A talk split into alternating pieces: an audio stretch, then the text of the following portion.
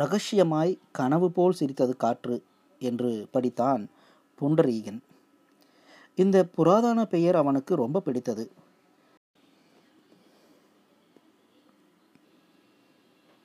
நேயர்களுக்கு வணக்கம்.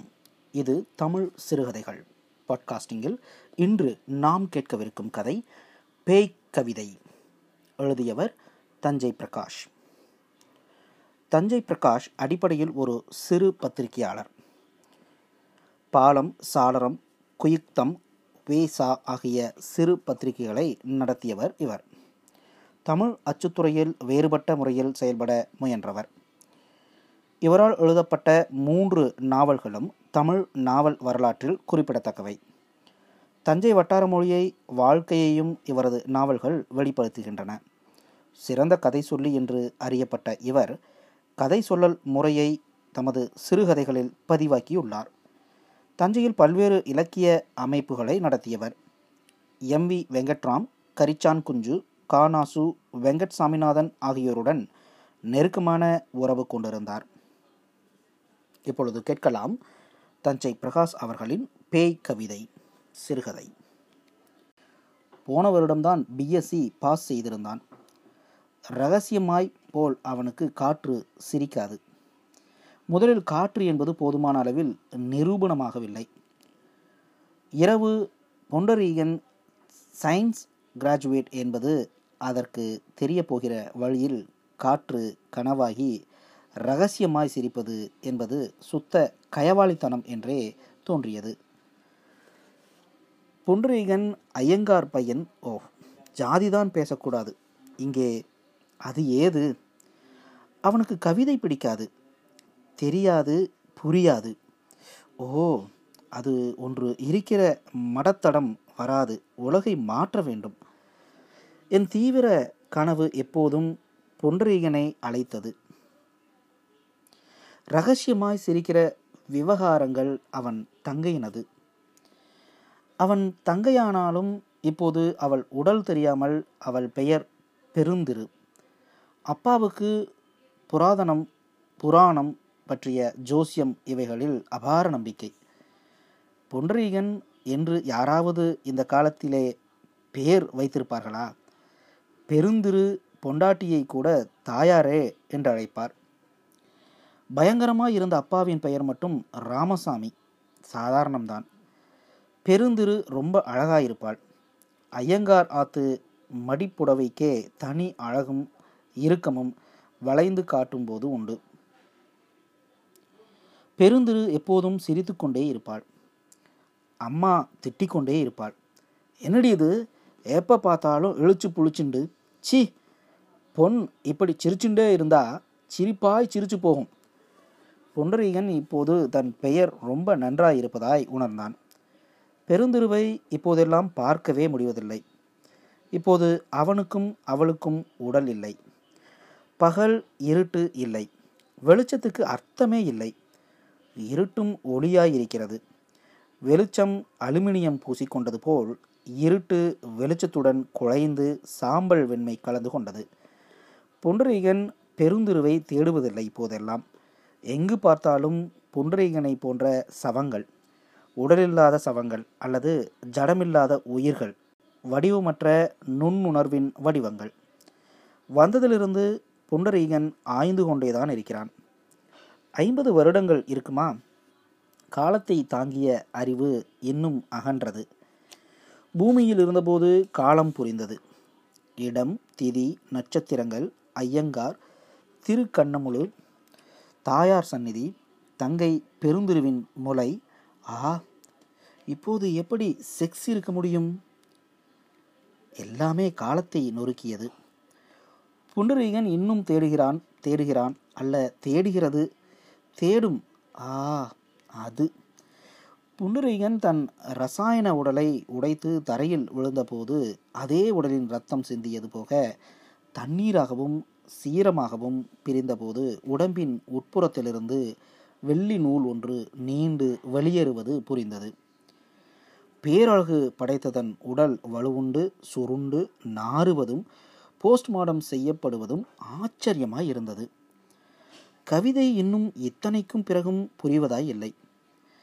பெருந்துரு வந்தாள். அவளது முகம் மட்டும் வெள்ளி சுருணையாய் ஒளியாய் வந்தது. தன் முகத்தை பார்த்து கொள்ள விரும்பியதும் பொன்றியனின் முகம் எதிரே பந்தாய் உருண்டு கண்டது. பெருந்துரு மகிழ்வே வடிவாய் அண்ணா என்று புலகைத்தாள். அவளுக்கே பூமியில் வாழ்ந்த நினைவே இல்லை மாதிரி தோன்றியது. கேள்வி இதுதான், எனக்கு இன்னும் பெருந்தேவி வேணும் என்றும் உள்ளே நுழைய வேண்டும் என்றும் நுழைக்க வேண்டும் என்றும் உழைக்கிறதே துளைத்து. என்ன இது, செத்த பின்னும் கூடவா உடம்பு, உடம்பு இழந்தும் கூடவா உடம்புக்கு தன் உள்ளிந்திரியம் ஊற்ற உளைச்சல்? பிழை, தப்போ, உளைச்சல். பளிச்சென்று பெருந்தேவி வந்தாள். உடனே அண்ணா பாரேன், கண்ணெதிரே பெருந்தேவியாய் தங்க நிறத்தில் அவள் உடல் நிர்வாணமாய் விளங்கியது.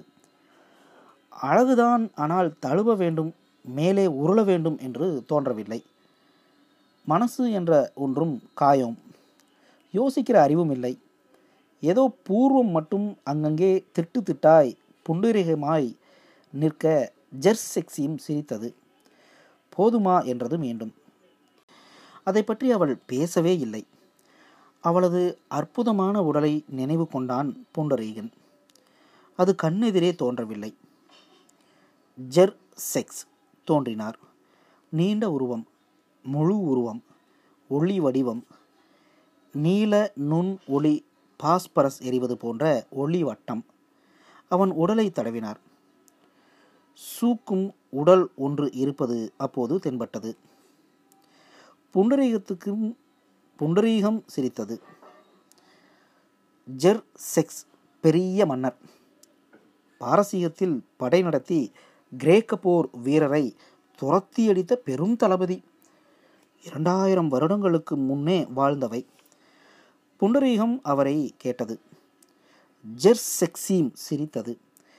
ஆம், உடம்பு, தான் விரும்பிய தங்கை, யாருக்கும் தர தயாராயில்லாத தன் தங்கை. சின்னஞ்சிறு வயதில் அம்மாவைத்தான் அப்படி உயிராய் உருக்கியது புண்டரீகம். தங்கை பாப்பா பிறந்தபோது ஆச்சரியம், புண்டரீகனுக்கு தங்க பொம்மை குங்குமம் பூசிக்கொண்ட அபூர்வமான குழந்தை கை கால்களை அசைத்த போதே கலந்துவிட்டது. ஆசை, ஆசையாது அம்மாவின் மேலிருந்த வெறி பெருந்திருவின் மீது சரிந்து கொட்டியது. புண்டரீகன் அவளை கீழே இறங்க விட மாட்டான். எப்போதும் தங்கையின் கதகதப்பு வேண்டும். கீழே விடுடா, எப்போ பார்த்தாலும் என்னது தூக்கி தூக்கி வச்சுண்டு அம்மா கத்துவாள். விடமாட்டான். 10 வயதில் கூட பெருந்துரு அவன் இடிப்பிலேயே தான் உட்கார்ந்திருப்பாள். அம்மா கத்திக்கொண்டே இருப்பாள். அப்பா அடிப்பார். பெருந்துரு அழுவாள். அவன்தான் வேணும், குளிப்பாட்டி அவன்தான் விட வேண்டும், சோறு ஊட்ட வேண்டும். 12 வயசாச்சு, இன்னும் ஒரு ஸ்லோகம் சொல்ல தெரியல, ஒரு கோதாஸ்துதி சொல்ல வரலை, அள்ளி திங்க தெரியலையோடி உனக்கு சனியனே. அம்மாவின் சரணம் இது. புண்டரீகன்தான் ஊட்டிவிட வேண்டும். இன்னும் 2 வருஷத்தில் ஆமடையானோட ஆற்றுக்கு போகணும். இப்படியே இளைஞ்சுட்டு இருந்தா குத்தி குழியில் அள்ளி வெக்கைய வேண்டியது தான் போ என்று வைவாள் அம்மா. கண்ணையும் துடைச்சுக்குவாள். பெருந்துரு பிறக்கும்போதே அம்மாவை சாப்பிட்டுட்டு வா என்றார்கள் டாக்டர்கள். சிசேரியன் ஆப்ரேஷன் பண்ணி வெளியே எடுத்தார்கள் அவளை. குழந்தை ரொம்ப சின்னது, ஒரு கைக்குள்ளாகவே அடங்கி போயிடும், அத்தனைக்கு சின்னது. 13 வயசு ஆனப்போதான் பெருந்துரு வேற பெண்ணாகி போனாள். புண்டரீகனுக்கு அது புரியலை. அம்மா சொல்லிண்டே இருந்தாள், ரொம்ப தாங்காது இந்த வாரமே. ஆனால் அடுத்த வருஷம்தான் பெருந்துரு பெருசாகி பூத்தாள். அது இன்னது என்று புண்டரீகனுக்கும் புரியவில்லை. ஏதோ இரத்த சம்பந்தப்பட்டது என்று தோன்றியது. அன்றிலிருந்தே, பெருசாவதற்கு முன் 1 வருஷத்துக்கு முன்னிருந்தே, புஷ்பிப்பதற்கு முன்பே மகரந்தம் வீச ஆரம்பித்தது மட்டும் புண்டரீகனுக்கு புரிந்தது. விளையாடி கொண்டிருக்கும் போதே, பள்ளிக்கூடத்திலிருந்து திரும்பும்போதோ, ஊஞ்சலில் பெருந்திருவோடு ஆடி கீழே விழுந்து தவறி போய் எப்போதாவது உடம்போடு உடம்பு உரசி விடும்போது பெருந்திருவின் உடம்பிலிருந்து படர்ந்து வரும் ஒருவித மனம் ஆச்சரியம். அது அதற்கென்றே உண்டான நாற்றம். ஆரோக்கியமான வியர்வை மீண்டும் மனமும் அதனுடன் கலந்து வீசியபடி அத்துடன் அவள் உபயோகிக்கிற பட்டணத்து மஞ்சள், கஸ்தூரி, அப்புறம் ஸ்நான பொடி மனங்கள், அதற்கு மேலே அவள் உபயோகிக்கிற வினோலியா USA சோப் பாரின் வாசனை, இத்தனையும் அந்த உடலின் நாற்றம் தேன்மணம் போல் தனி மனம் ஊட்டிய அதன் தனி மனம், தனிச்சுவை. இதன் ஆச்சரிய அர்த்தம் புண்டரீகனுக்கும் அப்போது புரியவே இல்லை. ஆணையும் பெண்ணையும் தனித்தனியே பிரித்து விடுகிற நம் சமூகத்தின் தனித்துவம் அப்போது புரியவே இல்லை. தனித்துவம் புரிய இன்னும் எத்தனையோ ஆண்டுகள் தேவைப்படும் என்று ஆச்சரியமான உண்மை இல்லாமல் வேறு என்ன? அவனை கிட்ட வர ஒட்டாமல் அடித்தாள், பெருந்திரு மடியில் படுக்க மறுத்தாள், சிரித்து பேச கூசினாள், அவனுடன் தனியே இருக்க வெறுத்தாள். இத்தனைக்கும் அவள் பெருசாகாத பெண்தான். பெருந்திரு அவனது சிநேகிதை, தங்கை மட்டுமல்ல. புண்டரீகன் ஏங்கினான். தொட்டு பழகிய கட்டிக்கனியான அவள் எட்டி போனது மட்டுமல்ல, அவள் பெண் என்றும் அவன் ஆண்தான் என்றும் கொடுமை காட்டினான். துவைத்த துணிகளை கூட பிரித்து அடுக்கிய பெருந்திரு அவன் துணி வேறு விளக்கி காட்டிய அவள் அவன் தங்கைதானா என்று பயம் ஒலுக்கியது அவனை. மணிக்கணக்கில் அவளோடு ஒட்டி உரசி உட்கார்ந்து மொட்டை மாடியில் கதைகள் பேசிய பழம் சம்பவங்கள் பொய்யா போயின. சாப்பிட அம்மா கூப்பாடு போட்டு கூப்பிட வேண்டியிருக்கும்.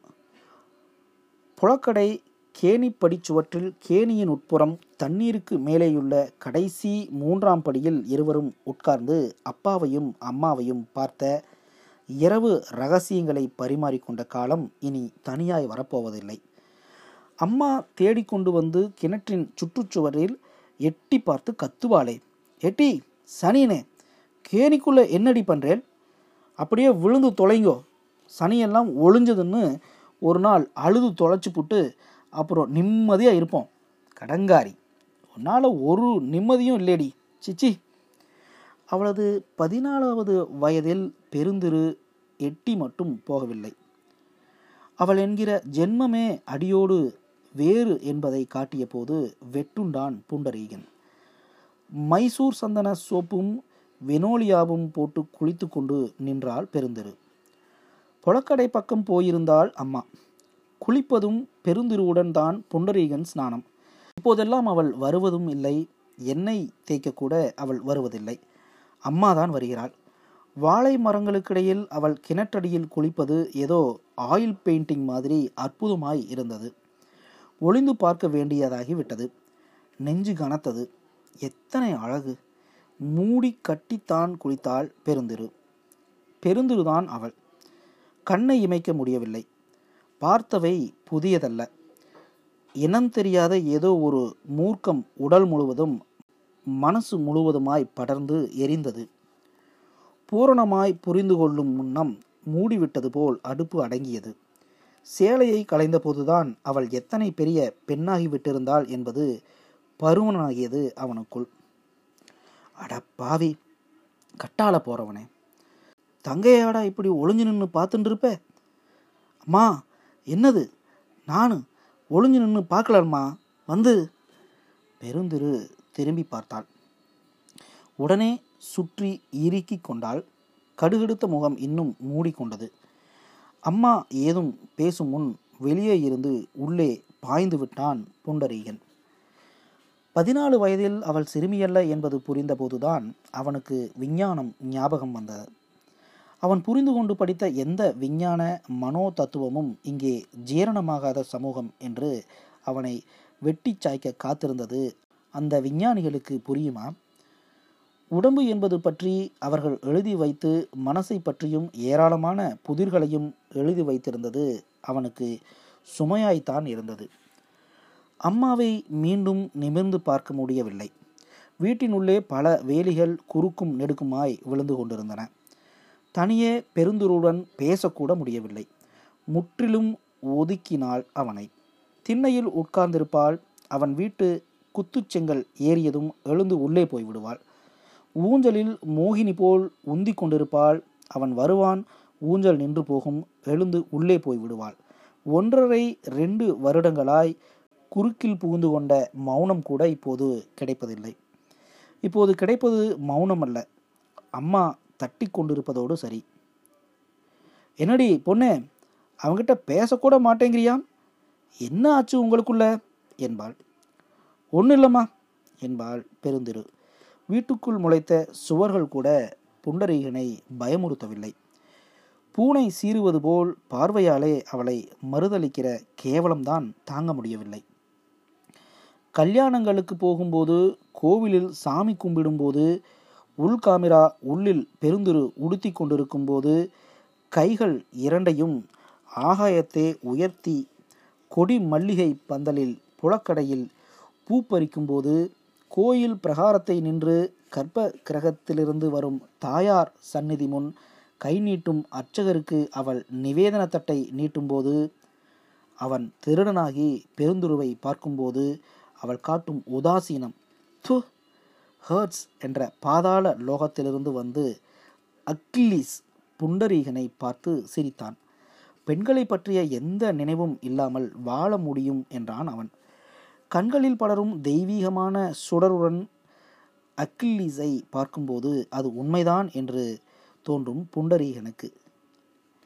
பாதாள லோகத்தை காண அக்கிலீசுடன் புறப்பட எப்போதும் தயாராயிருந்தான் புண்டரீகன். தங்கைகளை மன்கிற கணவர்கள் ராப்பட்டினியாய் படுத்துக்கொள்வது வழக்கமாகிவிட்டது.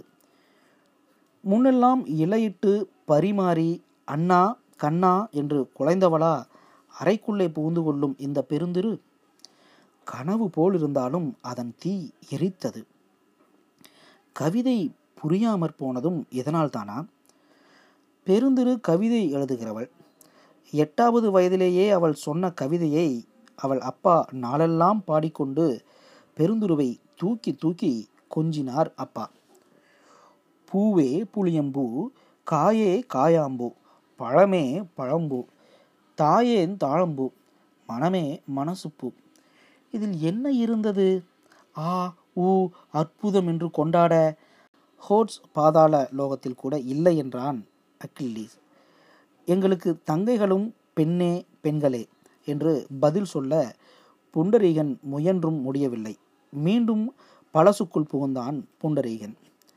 எத்தனையோ முயற்சித்தும் பெருந்திரு நெருங்கவே இல்லை. அன்மா பாடுகிற தாலாட்டு மாதிரி வரட்டுத்தனமாய் கண்ணே மணியே கற்பூரம் பூவே தாயே தவமே தவியே கனியே என்று இருந்தது. வேறு என்ன? ஆனால் குட்டி வளர வளர கவிதை எழுதுகிற பழக்கமும் வளர்ந்தது. சோதை பின் கவிதை மாதிரி நிறைய எழுதினாள் பெருந்திரு.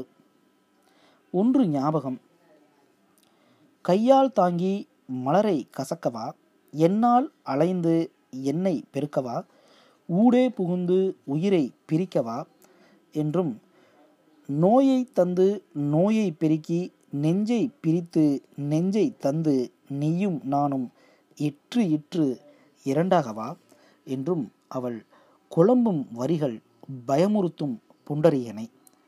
காலம் முழுவதும் ஓயாது ஏதேனும் இப்படி புரியாத வரிகளிடையே அவளை மட்டும் எப்படி அவனுக்கு புரிகிறது என்று அவனுக்கே தெரிவதில்லை.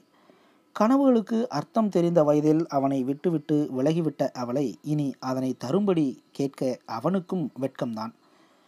யாரோ ஒருவன் வருவதாய் அம்மா சொன்னாள்.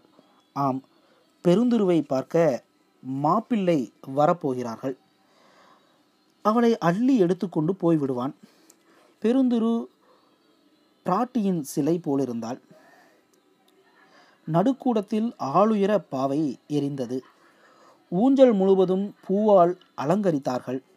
வீடு முழுவதும் பெண்கள். அப்பாவும் நண்பர்களும் குழுமினார்கள். நெய்மணமும் பாயாசமும் அமளிப்பட்டது. சாமி உள்ளில் பெருந்துரு விழுந்து வணங்கி எழுந்த அலங்காரம் புண்டரீகனை அயர அடித்தது.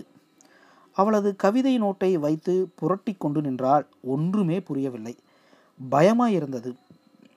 ஸ்டூல் ஒன்றில் கேமரா உள்ளில் அவளை அலங்காரம் செய்து உட்கார்த்திருந்தார்கள். யாரும் இல்லை. உள்ளே போய் பாய்ந்து அவளை கட்டி தழுவி கொண்டான். அவள் சீச்சி என்று பதறி உதறி பதபதைத்தாள். கனவு போலிருந்தது. கனவாகவே இருந்திருக்க கூடாதா? நான் என்ன செஞ்சேன்?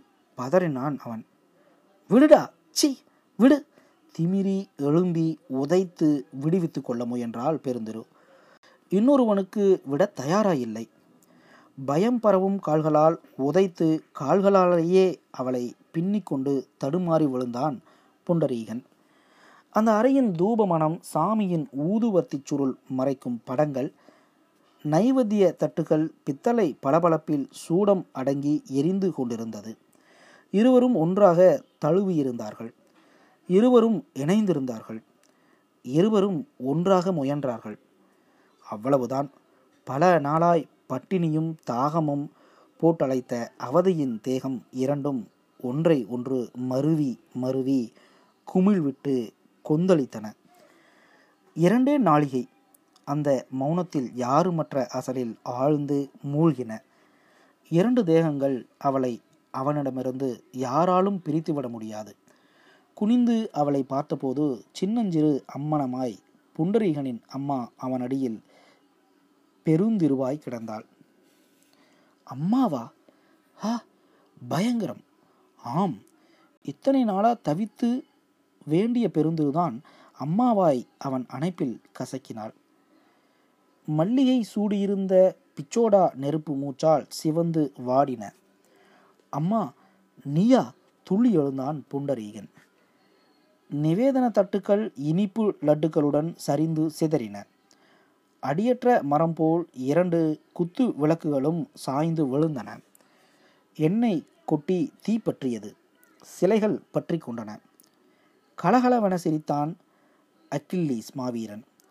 ட்ராய் நகருக்கு படையெடுத்து சென்றானே, ஹெலனை மீட்க அம்மாவீரனாலும் முடிந்ததா? வெள்ளிக்கொடி நீண்டு சுருண்டெல ஆவி போல் எழும்பி பால் போல் திரவ ரூபம் காட்டி புண்டரீகனிடம் கேட்டான். உன் பைத்தியம் அன்றைக்கும் சரி, இன்று பைசாசமாகி தெரியும் இப்போதும் இருக்கிறதே. இன்னும் உன் உயிருக்கு, உடலின் மீதுள்ள வெறி தனியாமலா இருக்கும்? பாவம், நான் சொல்வது புரிகிறதா? உன் பெருந்துரு இங்கேதானே இருக்கிறாள். இன்னும் அவளை நீ விடவில்லையா? கனவு களைய இன்னுமா காலம்? காலம் இல்லை, என்றுமா தெரியாமல் போயிற்று?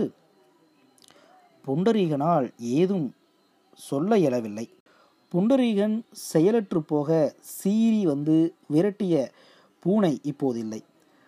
மலர்கள் கசங்க அந்த பெண் இப்போது புண்டரீகனை பிணைந்து கலந்தாள்.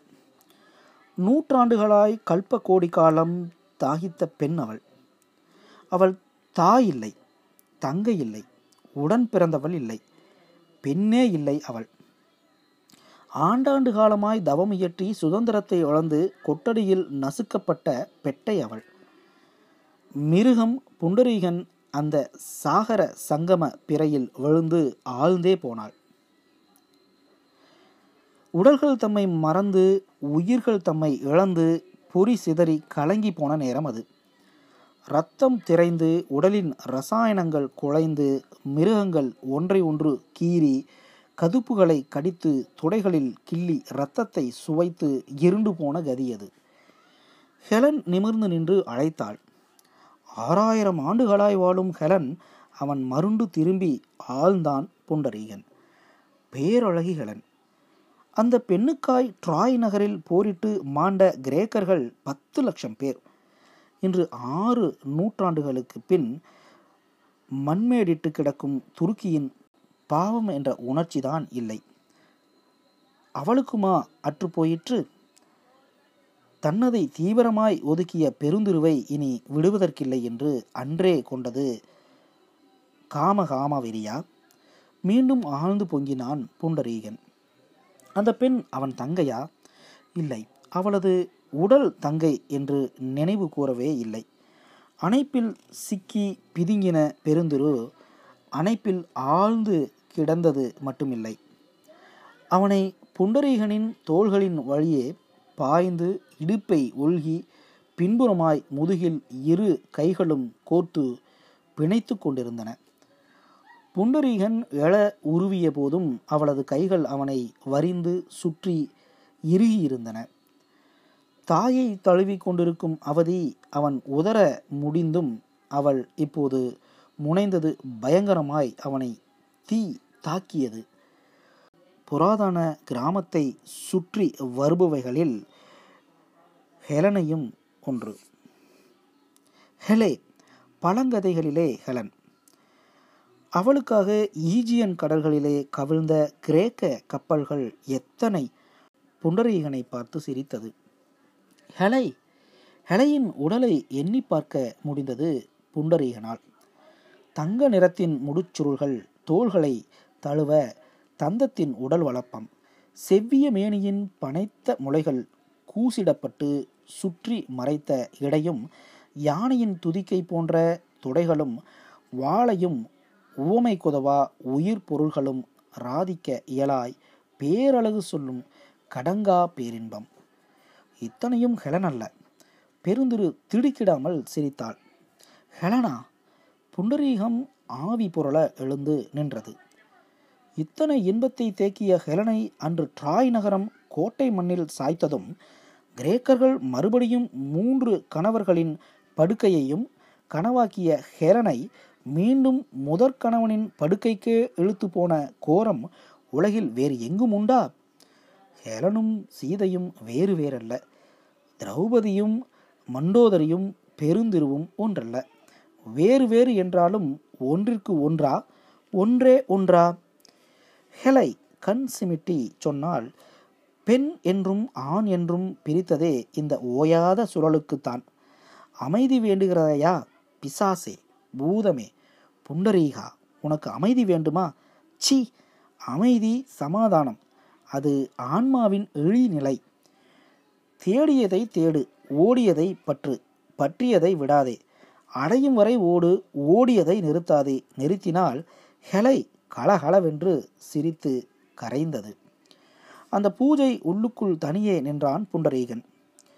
நிலை குலைந்து நின்றாள் பெருந்திரு. தங்கை அல்ல, அவள் தாய். புண்டரீகன் கண் கூசியது. தாயானால் தான் என்ன?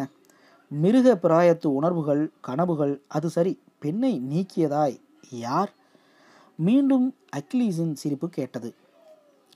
வெள்ளி கொடி ஒன்று இருளில் நீந்த வந்து புகையாய் வெண்மையாய் இருளில் நிறைந்தது. இன்னும் உன் தூக்கம் களையவில்லையா? புண்டரீகம் விழித்தது. மரத்தின் உச்சியில் நின்றது. அது வேதாளம் போல் சிரித்தது. ஆனால் தலைகீழாய் தொங்கவில்லை. எங்கும் இருள் கப்பியிருந்தது. பெருந்துருவை இழுத்திருக்கி அணைத்த அந்த இரவிலும் இருள் கப்பித்தான் கவிந்திருந்தது. அந்த பூஜை உள்ளே இருந்து அவளை வெளியே விடவில்லை. என்றைக்குமாய் கதவை உடைத்துதான் திறந்தார்கள். அம்மாவும் அப்பாவும் அலறினார்கள். உள்ளே இருவரும் தழுவிக்கொண்டு. புண்டரீகனின் கை விரல்கள் பெருந்துருவின் கழுத்துப்பால் வெளியில் நகங்களுடன் நுழைந்து பட்டுப்புடவை பொன் நிறத்தின் பரப்பில் இரத்தம் ஊறி பரவி நனைந்திருந்தது. பெருந்துருவின் வெள்ளை விழிகளிலும் இரத்தம் வழிந்து நனைக்க அம்மாவின் அலறல் தனி பலக்கணமாய் எழும்பிய போது மேலே வான விளிம்பில் 2 வெள்ளிக்கம்பிகள் நீண்டு ஜவ்வு போல் நீண்டு முறுக்கி ஒன்றினை ஒன்று தழுவி விளையாடி புணர்ந்து கலந்து ஒற்றை ஜரிகை இழையாய் அந்த உயிர்கயிறு தொடர்பற்று அருந்து சுருண்டு மேலே மேலே சுழன்று நூல்கண்டு போல் சுருண்டு புகைப்படர வெள்ளை மேகமாய் படர்ந்து இறுகியது. புண்டரீகன் அன்று அவளை இணைக்க தழுவிய போது பெருந்திருவும் அவனுடன் ஒன்றி போன விரசம் அவர்கள் இருவரையும் பற்றி எரித்தது, உருகி அழித்தது. இன்றும் அவனுக்கு அதுவான பின்பும் உருவம் உடைத்து சிதறி கலந்த பின்பும் புதிர்தான். கலகலவென்ற நகை கூட்டம் மழையாய் பொழிந்தது. எதிரே பெருந்திரு. இறந்த பின்பும் அவள் அவனுடன் தான் இருக்கிறாள். ஆனால் புண்டரீகம் இன்னும் அலைகிறது. காற்றூதி சலசலக்கும் மரங்களிடையே கானகத்தே வளர்ந்து கிடக்கும் ஈத்தம் புதர்களின் கூரிய இலைகளின் ஊடே 1000 அலைகள் வீசும் சிற்றலைகளின் நீர்ச்சுளிகளின் இடையிடையே புண்டரீகம் அலைந்து கொண்டே இருக்கிறது. காட்டின் மீது மீண்டும் வெள்ளிக்கொடி அசைவதை புண்டரீகம் ஆழ்ந்து பார்த்தது. புகை பரவி விரிந்தது. பலாவி அருவியாய் வழிந்தது. மைத்திரேயி சிரித்து விரிந்தாள். கூடவே காளவ மகரிஷியும் பாரத்திலிருந்து மீண்டும் சிரித்தார்கள். சுவாமி, உடல் போயிற்று, உயிர் போகாதா? புண்டரீகன் கேட்டான். காளவ மகரிஷி வெள்ளிக்கம்பி உரசியது போல் சிரித்தார். வேதகால மைத்திரேயி அனுபவப்பட்டவள். இதோ அவளை அழைத்ததும் நீதானே, அவளிடமே கேளேன். உடல் வினை உயிர் விளைவு. மகனே, உனக்கு எது வேண்டும்? புரியவில்லை தாயே. உடலை விட்ட உயிர் உடலை மறக்குமா? உயிரை விட்டாலும் உயிருக்கு உடல் மறக்க மைத்திரேயி சொன்னாள்.